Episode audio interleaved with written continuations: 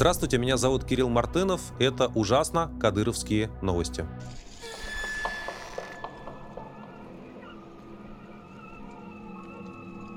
Главная новость этой недели очень долго держалась в информационной повестке и, по-моему, даже многим успела надоесть. Но поскольку есть некое символическое значение во всем происходящем, давайте к этому еще раз вернемся. Вы, конечно, понимаете, о чем я. Я о том, что Рамзан Кадыров, глава Чеченской Республики, опубликовал видео, на котором его 15-летний сын Адам в следственном изоляторе города Грозный избивает задержанного подследственного Никиту Журавеля, который э, обвиняется в том, что он э, сжег э, священную книгу мусульман Коран. Сама история Журавеля очень показательна, мы уже много про нее говорили, как его фактически выслали в Чечню, ну, на пытки, да, на то, чтобы вот, значит, какое-то с ним тоже такое зверство совершить. Законами Российской Федерации это не предусмотрено. Еще более, как вы понимаете, никакими законами, даже самыми людоедскими, даже теми, которые есть в России, не предусмотрена идея того, что дети губернаторов, глав регионов могут приходить и избивать последственных в тюрьме, ну, для того, чтобы показать, какие они как бы храбрые и э, продемонстрировать свою лояльность э, злодейскому отцу. Но обратите внимание, что здесь важно, какой здесь имеет, какой здесь есть символический смысл в произошедшем. Когда появилась первая информация о том, что Кадыров-младший кого-то избил в тюрьме, а все прореагировали так достаточно вяло. Ну, мы, мол, знаем, что вот, в общем, там у них зверства творятся в Чечне, ну, не в первый раз, что называется. К счастью, парень не погиб. Ну, побили его, допустим, мы еще точно не знаем, все не так однозначно, и бог с ним. Но потом, э, несколько там, дней, недель спустя, Рамзан Кадыров не просто опубликовал видео с этим избиением, но еще и написал какие-то слова о том, как он гордится своим сыном и призвал всех, в общем, гордиться вместе с ним. И вот здесь мне кажется, в символическом смысле слова произошла очень важная вещь. Потому что мы все с вами, те, кто связан с Россией, те, кто является российскими гражданами, изучил нашу страну, мы прекрасно знаем, что есть такое в России правило. Если где-то творится несправедливость, то мы, скорее всего, считаем, что мы на нее повлиять не можем.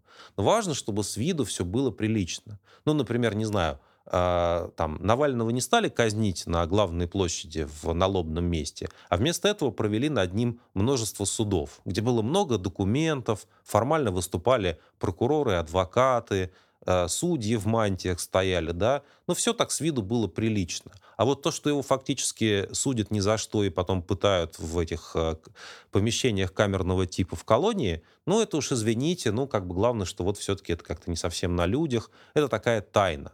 Да, и вообще, по-моему, мне кажется, произошло с, в этой истории с Кадыровым, почему все так возмутились и, или там э, замолчали, онемели и не знают, что сказать по поводу, по поводу Адама Кадырова и его отца. А, произошло вот, это, вот этот переход, да, такое нарушение табу. А, выяснилось, что как бы зверство, беззаконие и произвол — это то, чем на втором году войны российскому обществу предложено гордиться. Ну, почти официально — ну, то есть крупный чиновник в Российской Федерации, формально в российском регионе, предложил гордиться тем, что у него растет такой замечательный сын, что он может кого угодно в тюрьме избить.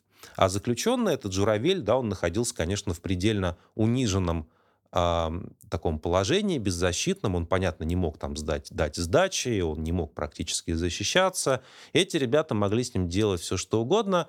И, как Кадыров объяснил в своем э, телеграм-канале, что все это нужно было для того, чтобы государство лучше было строить. Потому что вот такие, как Журавель, не хотят строить государство. А Адам Кадыров государство строить хочет.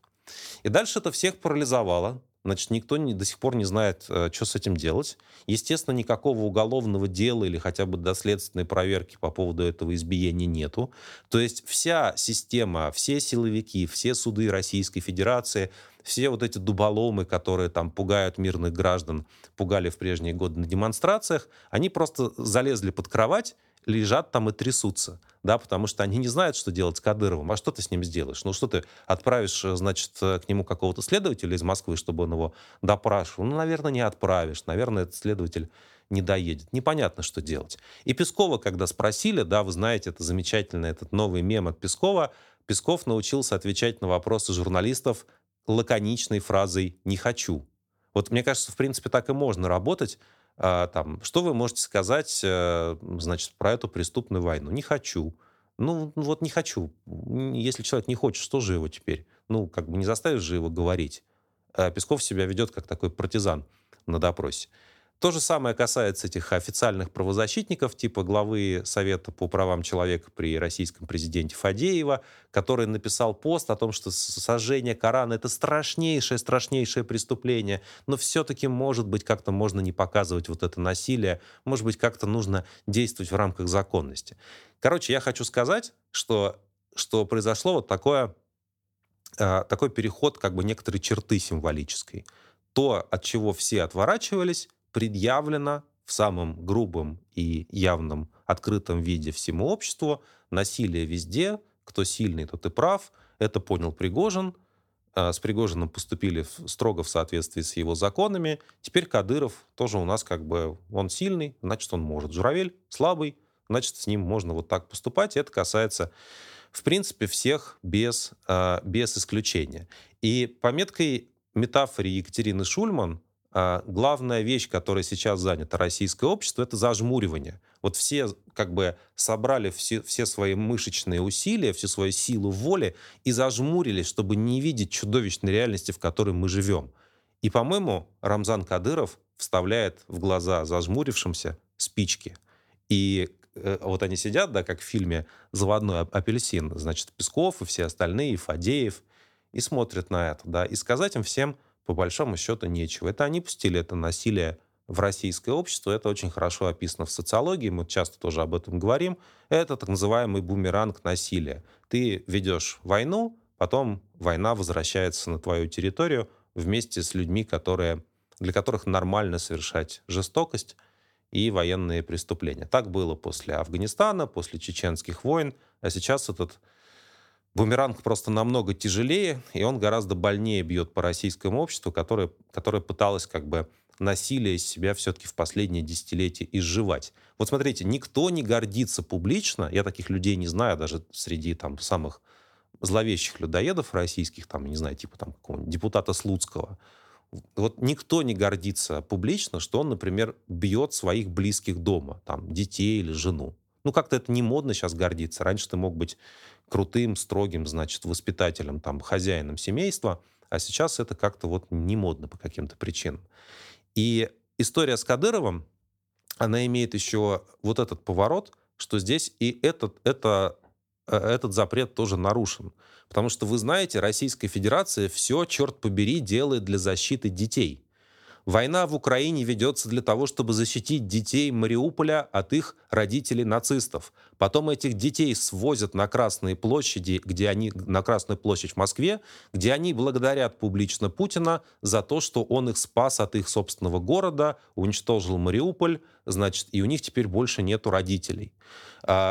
Значит, представители ЛГБТ в России преследуют для того, чтобы они не повлияли на детей. А, усыновлять э, больных детей-сирот нельзя, и вообще и здоровых тоже сирот нельзя а, усыновлять иностранцам, потому что это вредно для российских детей. Российские дети должны а, выживать в детских домах если для них усыновителя не найдется, потому что это патриотичнее. И цензура в интернете, все в России заблокировано, потому, изначально, по крайней мере, было еще до войны, потому что, потому что дети могут это увидеть. Да? Весь аппарат цензуры был создан, чтобы детей защитить. И смотрите, что, к чему я клоню все это. Адаму Кадырову сколько лет? Вот он, с вашей точки зрения, он кто? Он, может, взрослый человек, который отдает себе отчет в том, что он делает?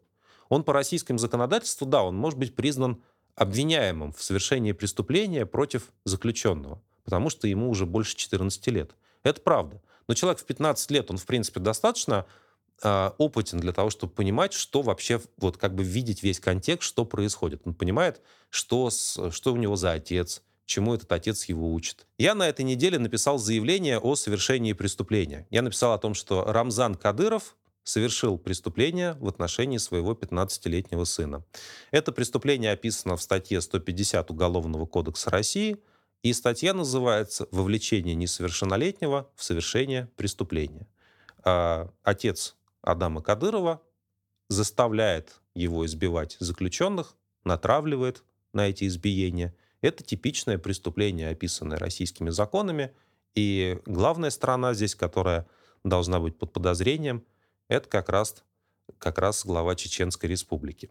Ну, отправил я эти заявления, понятно, Бастрыкину, который, который естественно, испугается и будет, э, значит, долго что-нибудь разглядывать в лупу на мониторе, как он обычно делает в таких ситуациях. Ну, до него это заявление даже, может, и не дойдет э, в таких ситуациях. Отправил это заявление, естественно, таким персонажам, как генпрокурор Краснов и Александр Иванович Бастрыкин, глава Следственного комитета. Я от них не жду ничего хорошего, просто, мне кажется, важно в этой ситуации зафиксировать, да, вот просто документально зафиксировать, что мы видели, что на наших глазах, а, ну, фактически растлевают несовершеннолетнего подростка, и что никто с этим ничего не может сделать, и что российское государство готово защищать кого угодно от чего угодно, но вот для Адама Кадырова защитников никогда не найдется, потому что в эти отношения российские, российское государство лезть просто испугается. Но в этой истории было еще два эпизода. Коротко сначала Собчак всех оповестила о том, что она долго общалась с Кадыровым, что тот выглядит превосходно, общается замечательно, 40 минут они беседовали.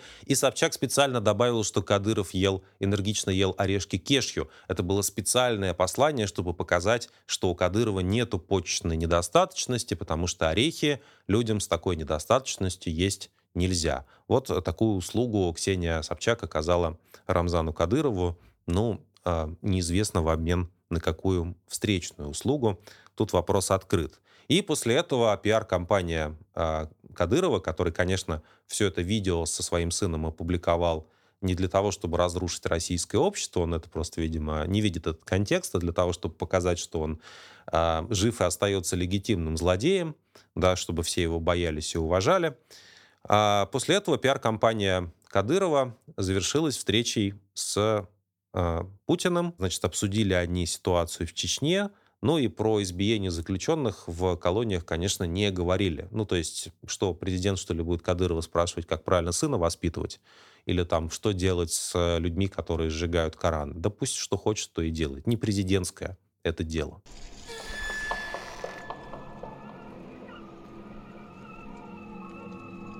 На следующий день после встречи Путина и Кадырова в Москве прошел конкурс посвященный выборам культурной столицы 2024 года.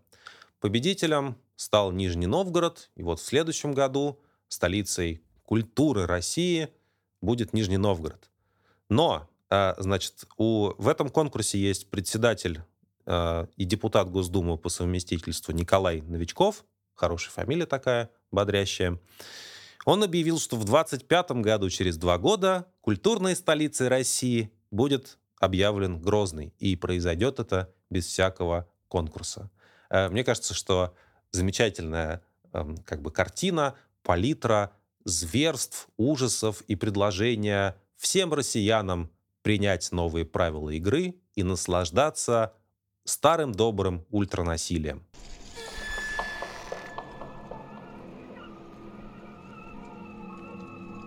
Война тем временем продолжается. Минобороны России планирует воевать в Украине до 2025 года. Об этом на совещании заявил Сергей Шойгу. Последовательная реализация мероприятий плана деятельности до 2025 года позволит достичь намеченных целей. Но у них раньше была идея взять Киев за три дня, мы примерно это помним. Потом была речь о том, что специальная военная операция немножко затянулась, но все-таки все идет по плану. Сейчас у них уже на повестке такая... Они же всегда хотели закосплеить воспроизвести Великую Отечественную войну, потому что сами они не успели там в ней поучаствовать. Вот, значит, такая историческая реконструкция с участием живых людей у них происходит. Теперь у них план уже есть на три года, с 22 по 25. А, ну и под эти планы, наверное, наверное, верстаются военные всякие приготовления, бюджеты и так далее. На этой же неделе стало известно, что Российская Федерация в следующем году, а, в 2024, согласно проекту федерального бюджета, планирует потратить рекордную сумму денег, а, начиная с советских времен. То есть, в принципе, если мы смотрим на бюджетные параметры, если мы смотрим на то, к чему готовится правительство и вообще власти Российской Федерации, мы понимаем, что они собираются воевать до последнего. Экономика переводится на военные рельсы, компании национализируются, а частный бизнес пытается как-то просочиться и из российских рынков выйти. Кто-то, конечно, на этом, как всегда, зарабатывает, особенно те, кто близки к а, людям, которые в России захватили власть. Но в целом, в основном, а, для обычного человека в России в следующем году заработать какие-то заметные деньги можно будет, если присоединиться, присосаться вот к этой растущей экономике. Простейший способ отправиться мобилизованным или контрактником на фронт, а, ну вот чуть более, чуть более затейливый способ это это значит поучаствовать в возрождении этой так называемой оборонной промышленности, в которую вольются все государственные нефтяные деньги, которые можно было бы тратить на образование и здравоохранение.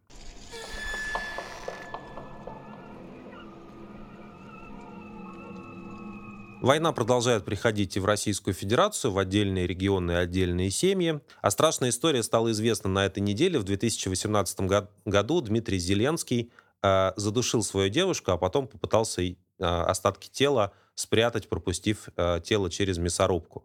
Вот, значит, как говорил он на допросе, расчленил тело, переработал в мясорубке, кости собрал в три пакета и выбросил в реку. Получил он за это э, что-то вроде 11 лет тюрьмы, достаточно гуманный, кажется, э, приговор за такое преступление, за такой способ, тем более, избавиться от тела. А провел он э, в колонии меньше 4 лет, отправился, как вы сами догадываетесь, на так называемое СВО, воевал там, и сейчас его помиловали, контракт у него закончился, и сейчас человек с мясорубкой Дмитрий Зеленский собирается поехать в Анапу. Родственники убитой просят ее не, его не появляться в, в их родном поселке.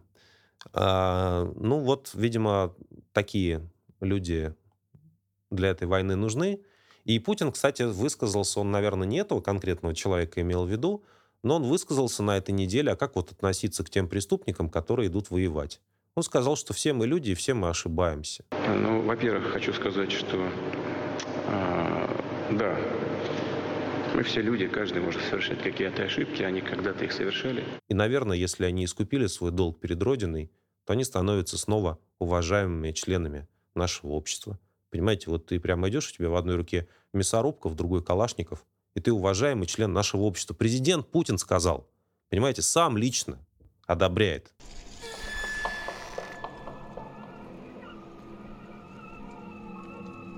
Ну вот еще новость в том же ключе. Героя России задержали в Луганске за убийство 18-летней девушки.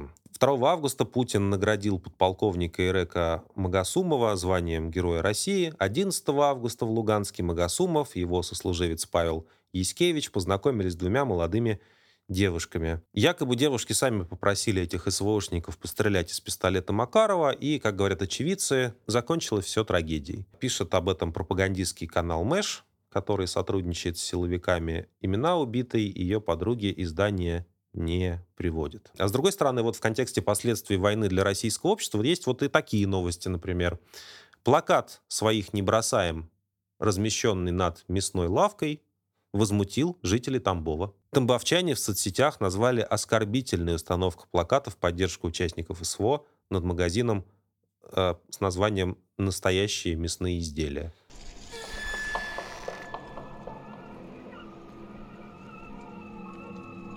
У нас на этой неделе, кстати, вышел спецпроект «Смертный полк», в котором мы рассказываем, как Кремль запрещает родственникам убитых в ходе этой войны скорбеть над погибшими. Вы знаете, был такой проект «Бессмертный полк», когда все выходили с табличками а, своих там предков, как правило, погибших во время Великой Отечественной и других солдат, погибших в других войн.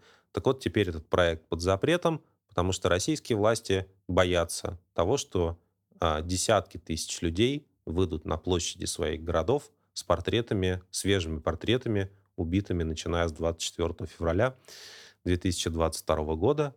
И Кремль, конечно, хочет сделать так, чтобы люди это не обсуждали, не собирались вместе и не видели, какое страшное количество смертей Владимир Путин принес не только в Украину, но и в Россию.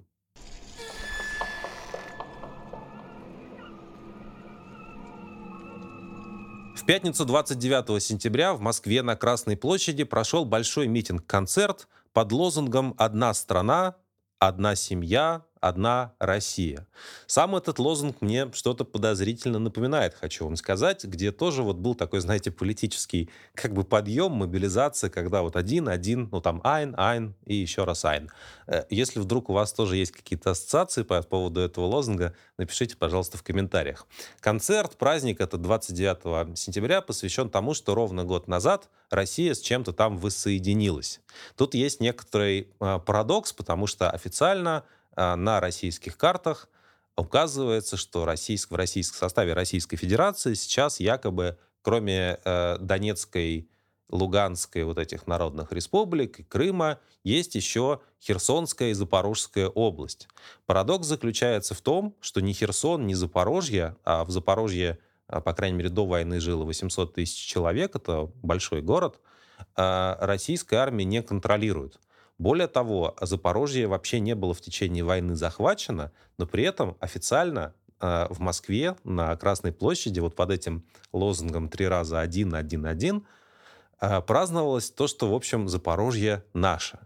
Э, как отмечают некоторые коллеги, это беспрецедентная совершенно, совершенно беспрецедентная история в контексте захватнических войн. Представьте, вы что-то хотели захватить, не захватили, но потом празднуете захват этого чего-то и делаете вид, что у вас все под контролем.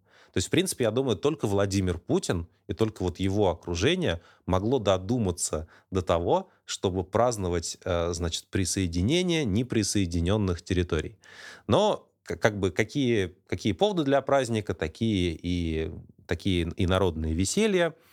Э, со сцены на Красной площади Путин, кстати, Путин, кстати, на этот э, концерт не пришел, ему надоело, он в прошлом году вроде бы ходил э, на какие-то крымские годовщины, он тоже одно время ходил, потом тоже тоже как-то перестал. В общем, как-то вот, не знаю, наверное, он занят. Он сейчас, говорят, с каким-то президентом Южного Судана встречается. В общем, наверное, ему не до этих празднований, хотя вроде бы как будто очень все весело, должно быть помпезно и официально. Так вот, со сцены, и Путин этих слов не услышал, звучали слова об объединении, справедливости и бандеровском крокодиле – я бы попросил, конечно, чат GPT нарисовать бандеровского крокодила, потому что должно выглядеть красиво еще, знаете, в таком сюрреалистическом каком-то контексте. Стихи звучали, вы знаете, вот мне пишут, что это скетч, значит, и это, это страшно, я очень прошу прощения, что мне это придется процитировать. Итак, на Красной площади в пятницу 29 сентября звучали, звучал такой текст. Цитирую как есть. «И стали мальчики хотеть под носом усики, и стали девочки носить потоньше трусики. В мозги молодняка, внедряя свастику, из-под тяжка дела свои творя, превознося Бандеру упыря. И стали мальчики хотеть под носом усики, и стали девочки носить потоньше трусики. Это как-то связано с, с присоединением новых территорий к Российской Федерации и бандеровским крокодилом. Если вы знаете, разгадку на этот вот ребус, э, что вообще имелось в виду в ходе празднования 29 сентября на Красной площади, тоже, пожалуйста, напишите в комментариях. Лично мне очень интересно. Если вам нравятся вот такие патриотические праздники с такими странными стишками, то э, знаете, пожалуйста, что у нас на Красной площади 29 сентября был секретный корреспондент, который снимал там патриотические видео. И они у нас есть в наших социальных сетях.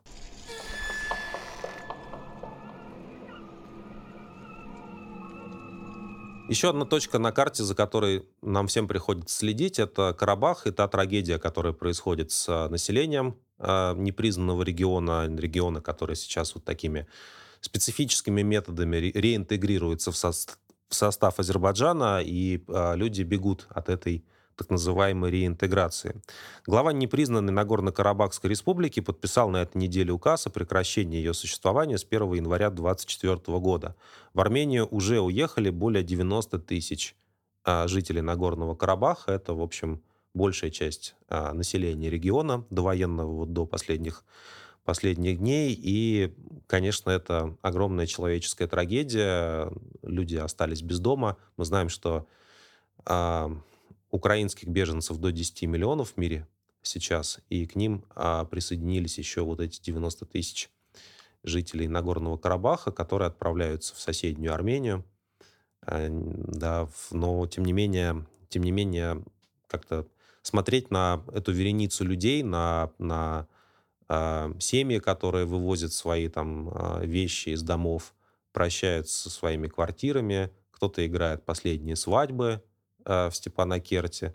На это все смотреть очень больно. Кажется, что, знаете, э, эм, 10 миллионов или 100 тысяч, в этом контексте разница не очень большая, потому что каждая человеческая жизнь, она бесценна. И, наверное, было бы здорово, если бы мы жили в мире, где у каждого человека есть свой дом, откуда его никто не выгоняет. Э, мне в комментариях под прошлым роликом много писали, что я не говорю о том, что было после 92-94 года, когда это армяне выгоняли азербайджанцев из своих домов, да, когда они победили в войне.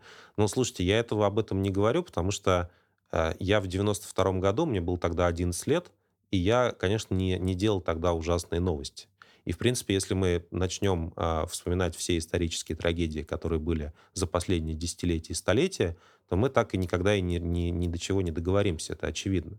Но, разумеется, вообще выгонять кого бы то ни было из своих домов – это плохо. В 92 году, в 94 в 2023 А сейчас у нас ужасные новости про эту неделю – а не про 94 год. В результате всех этих событий в Карабахе на в ходе взрыва на топливном складе под Степанакертом погибли 20 человек, и еще свыше двух, двух сотен э, людей пострадали. Это все тоже последствия, конечно, этой так называемой реинтеграции, и тоже можно было без этих жертв э, и без этих взрывов совершенно спокойно обойтись, если бы, если бы можно было бы как-то договариваться не при помощи армии и ракет. Э, я уверен, знаете, вот у меня есть такая наивная, э, наивная э, гипотеза, да, что вот, например, Владимир Путин, он, возможно, маньяк. Он себя ведет как маньяк. Он хочет вторгнуться в другую страну и убить там всех людей.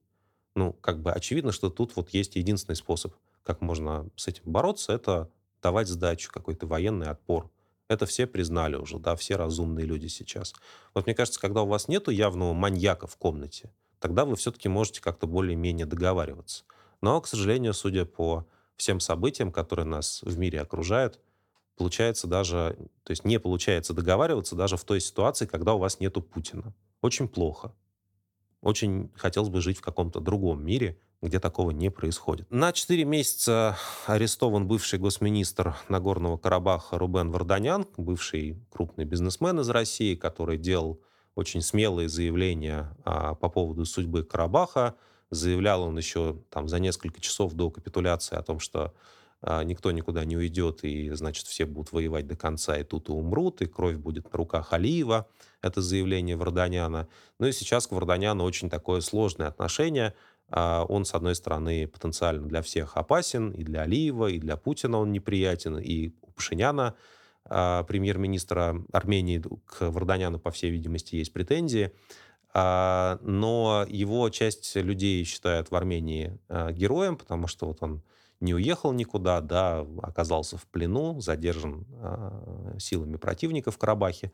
А другие люди считают, что ну как это какая-то безответственная ерунда, что то есть что ты когда ты понимаешь, что сил защищаться нету и что скоро будет сдача Э, всех позиций, просто люди начнут бежать из региона, и ты говоришь, нет, мы никуда не уедем, и все утонут здесь в крови.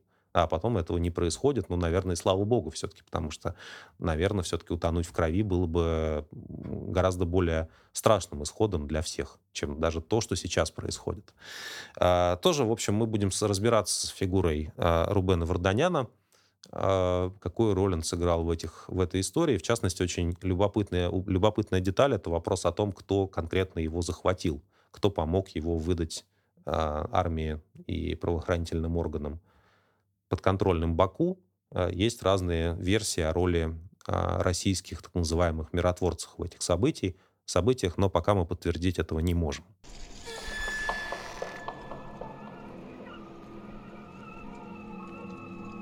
Власти Армении тем временем подали в суд ООН а, иск против Азербайджана по делу о расовой дискриминации из-за ситуации в Карабахе и просят о принятии экстренных мер, а, направленных на защиту а, жителей региона. Ну, здесь понятная идея, да, что, в общем, любое государство должно создавать условия для того, чтобы люди могли мирно жить в нем, даже если они представители этнического меньшинства. Когда у вас за несколько дней, за неделю и с территории убегает 90 тысяч человек, это означает, что эти люди видят в Азербайджане угрозу для своей жизни, и поэтому бегут. И это означает, что азербайджанская страна, очевидно, не выполняет вот эти самые условия, а, в которых люди готовы были жить. Поэтому действие, мне кажется, в отношении суда ООН а, очень показательное.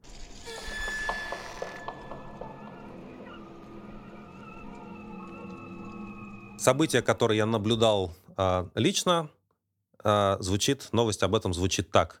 46 нобелевских лауреатов подписали письмо, которое обращено к богатейшим людям планеты с призывом э, обеспечить детям-беженцам кров и еду и возможность нормально жить в человеческих условиях. Э, заявление об этом от лица нобелевских лауреатов сделал Дмитрий Муратов.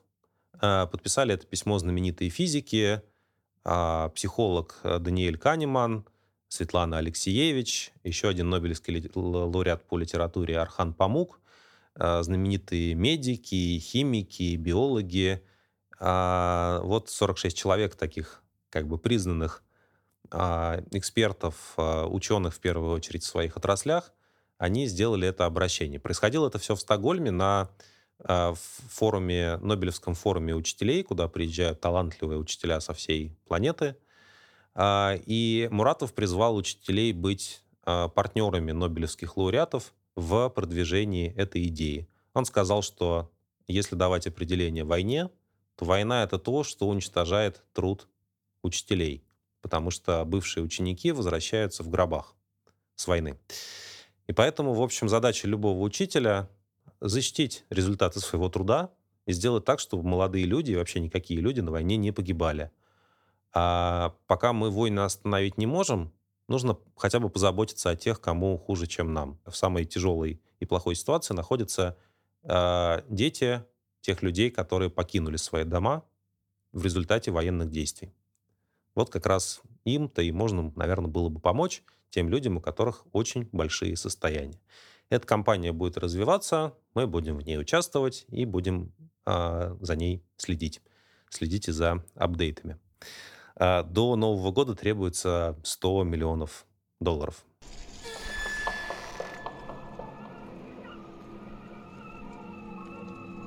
Мне кажется, любопытная новость, хотя ньюсмейкером в данном случае выступает официальная социологическая служба в ЦИОМ, а, которая работает на государство и, в принципе, рисует те цифры, которые этому государству нравятся. Тем не менее, выводы в ЦИОМ в данной ситуации, мне кажется, звучат справедливо, как утверждают эти так называемые социологи, отношение россиян к иностранным агентам за последний год стало более негативным. Там 70 с чем-то процентов, в общем, а, наших сограждан, нас, иностранных агентов, в чем-то подозревают.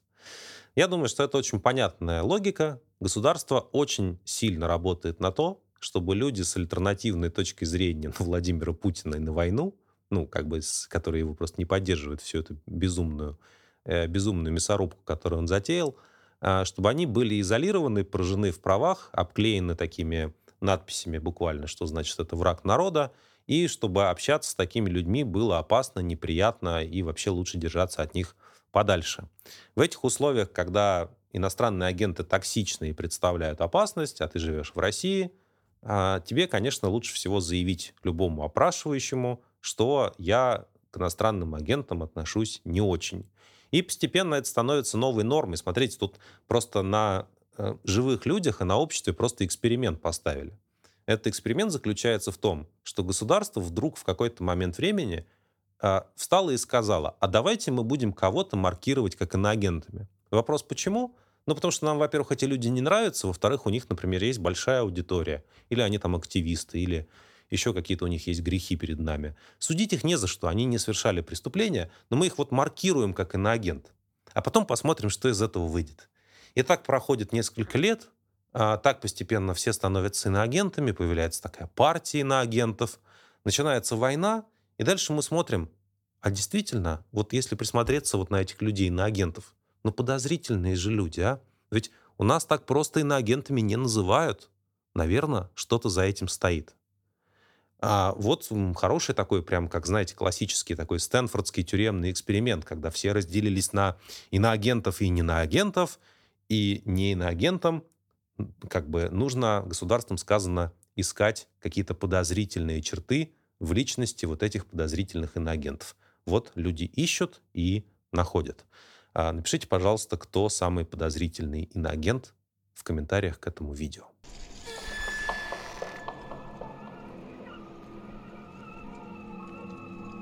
История такая, хочется сказать, из мира животных, но боюсь э, какое-нибудь животное обидеть и оказаться специалистом. Колумнисту РИА Новости Тимофею Сергейцеву и еще двум провоенным э, значит, э, авторам, работающим на российскую пропаганду, внезапно подкинули под двери их квартир отрезанные свиные головы. Тимофей Сергейцев — это был тот человек, который в начале войны написал о том, что нужно деукраинизировать Украину. То есть, в принципе, он э, написал такое нормальное обоснование для геноцида. Ну, как бы уничтожение языка, культуры и э, традиций, государственности какого-то народа. Просто нам все это не нужно. Это нужно объявить всех украинцев русскими, а те, кто будет сопротивляться, тех они собирались убить. Это все называлось денацификацией. Вот Сергейцев написал знаменитый по-настоящему нацистский текст. И теперь вот я не знаю, ну то есть э, какая-то необъяснимая ситуация, вот люди живут вроде, понимаете, идет их СВО, они должны всем радоваться, сбываются их самые смелые мечты. Люди празднуют, а, значит, присоединение несуществующих, неприсоединенных территорий. А ты, значит, Тимофей Сергейцев, и вдруг выходишь ты на порог, а у тебя свиная голова перед тобой лежит. И ты на нее смотришь, и она тебе, может, кого-нибудь напоминает. Ну вот э, грустная какая-то история. Я, в принципе, не оправдываю метод, да, связанный с э, свиными головами. Это как-то негуманно по отношению к животным.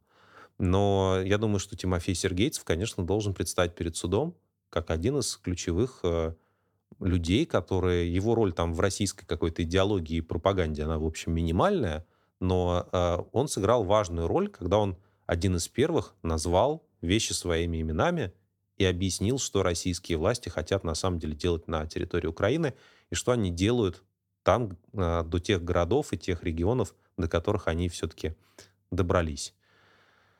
Вот такая встреча со свиной головой для Тимофея.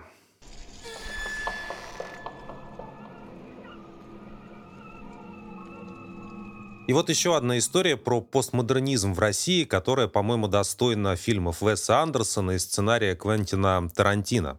Цитирую. «В Башкортостане погибшего бойца прифотошопили на фотографию, где военный комиссар города вручает ему ведомственную медаль. Чиновники сообщили, что вот когда все это происходило, мобилизованный по фамилии Артур Султан Галиев был ранен, и поэтому он пришел на церемонию вручения медали в шортах и шлепанцах. И поэтому администрация поселка решила прифотошопить ему камуфляж, ну, чтобы было красивее.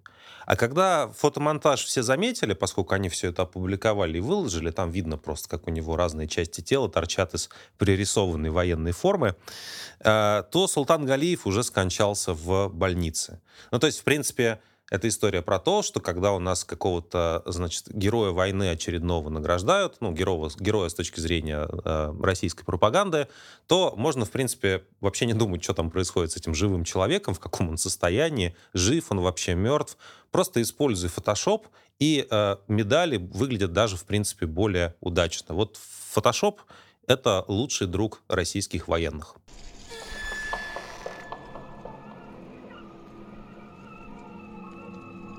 История, которая всем страшно понравилась, которая касается работы российской пропаганды. А, телеканал «Россия-1», один из крупнейших телеканалов федеральных а, в составе ВГТРК, он а, решил показать какой-то благостный такой рекламный сюжет о том, как процветает российский город Калининград, который вот находится в Калининградской области, бывший Кёнигсберг, в окружении, так сказать, враждебных стран, которые из состава Евросоюза. Значит, и история такая.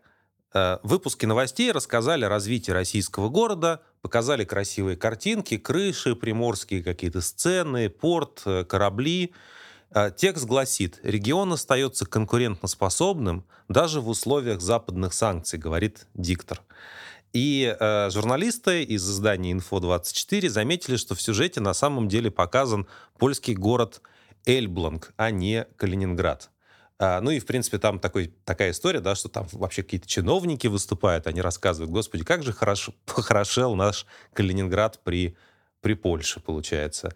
Вот, в принципе, какой-то, я даже думаю, что это какая-то, может быть, диверсия, да, то есть намек журналистов России-1, кажется, заключается в том, что если бы э, все эти территории были бы в составе какой-нибудь другой страны, то они, может быть, выглядели бы как Эльбланк, а Калининград, конечно, выглядит, к сожалению, немножко по-другому, и после Второй мировой войны там решили особо ничего не восстанавливать за редчайшим редчайшим исключением. Но, в общем, если вы знаете, как, как разгадывается этот сюжет про замену, подмену городов, какое, какое послание, вот чем руководствовались журналисты, которые это сделали, напишите, пожалуйста, в комментариях.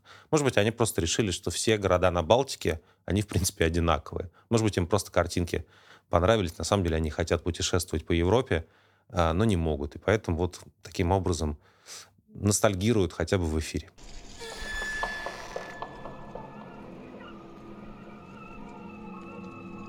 А министр энергетики и жилищно-коммунального хозяйства Свердловской области, чиновника зовут Николай Смирнов, простое русское имя, он в это время э, ответил жителям, которые жаловались на грязную воду, которая идет из-под крана, он привел в пример Маугли. «Советую перечитать, — сказал господин Смирнов, — книгу Маугли. Там во время несчастья, засухи, даже звери не нападали друг на друга». Э, мне кажется, мне кажется, понимаете, вот как бы вот, вот, вот сидит российский чиновник по фамилии Смирнов, и он вообще чувствует себя персонажем, ну, такого Киплинга. Вот он живет в лесу, где есть там, не знаю, там еноты какие-нибудь, там удавы, вот, и он тоже какой-нибудь там зверь, как бы у него полосатый хвост. И он видит, случилась засуха, понимаете, воды ни хрена нету. И он говорит, ребята, ну в этот момент времени нам нельзя друг друга есть, понимаете, мы могли бы есть друг друга в какое-то другое время, но только не во время засухи. И вот такая мудрость российских чиновников, такое, в принципе, устройство государства.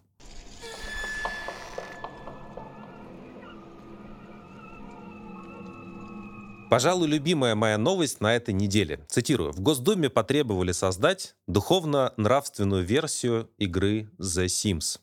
А, значит, это депутаты а, Госдумы Яна Лантратова, «Справедливая Россия», Нина Останина, КПРФ, Ярослав Нилов, ЛДПР и Екатерина Стенякова, «Единая Россия». Все они вместо того, чтобы играть в The Sims, они решили сказать, что, в общем, я не знаю, к кому они обращались, к президенту, видимо, к правительству. В общем, нужно выделить срочно денег на то, чтобы российские разработчики компьютерных игр создали духовно-нравственную версию, версию The Sims. Значит, они э, говорят, что вот вообще игра, которая симулирует реальность, повседневную жизнь, это некая ролевая модель для подрастающих поколений, вообще для людей. А, все это цитирует ТАСС, все это очень серьезно.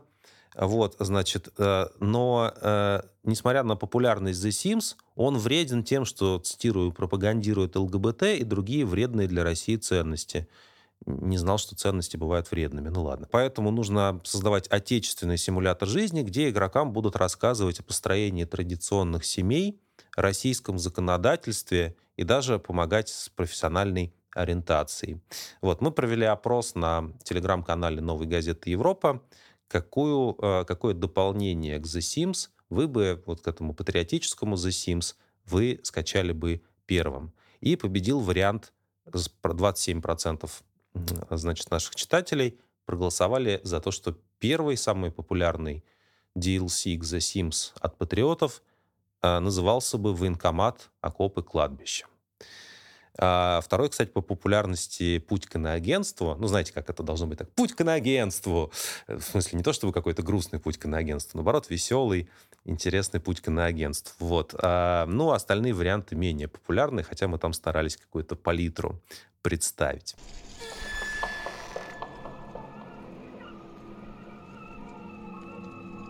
Это были ужасные новости. Как обычно, смотрите нас по субботам. Если вам понравилось это видео, ставьте под ним лайк, пожалуйста, подписывайтесь на канал, на другие источники нашей э, информации, читайте наш сайт, почтовую рассылку и телеграм-канал. До встречи на следующей неделе.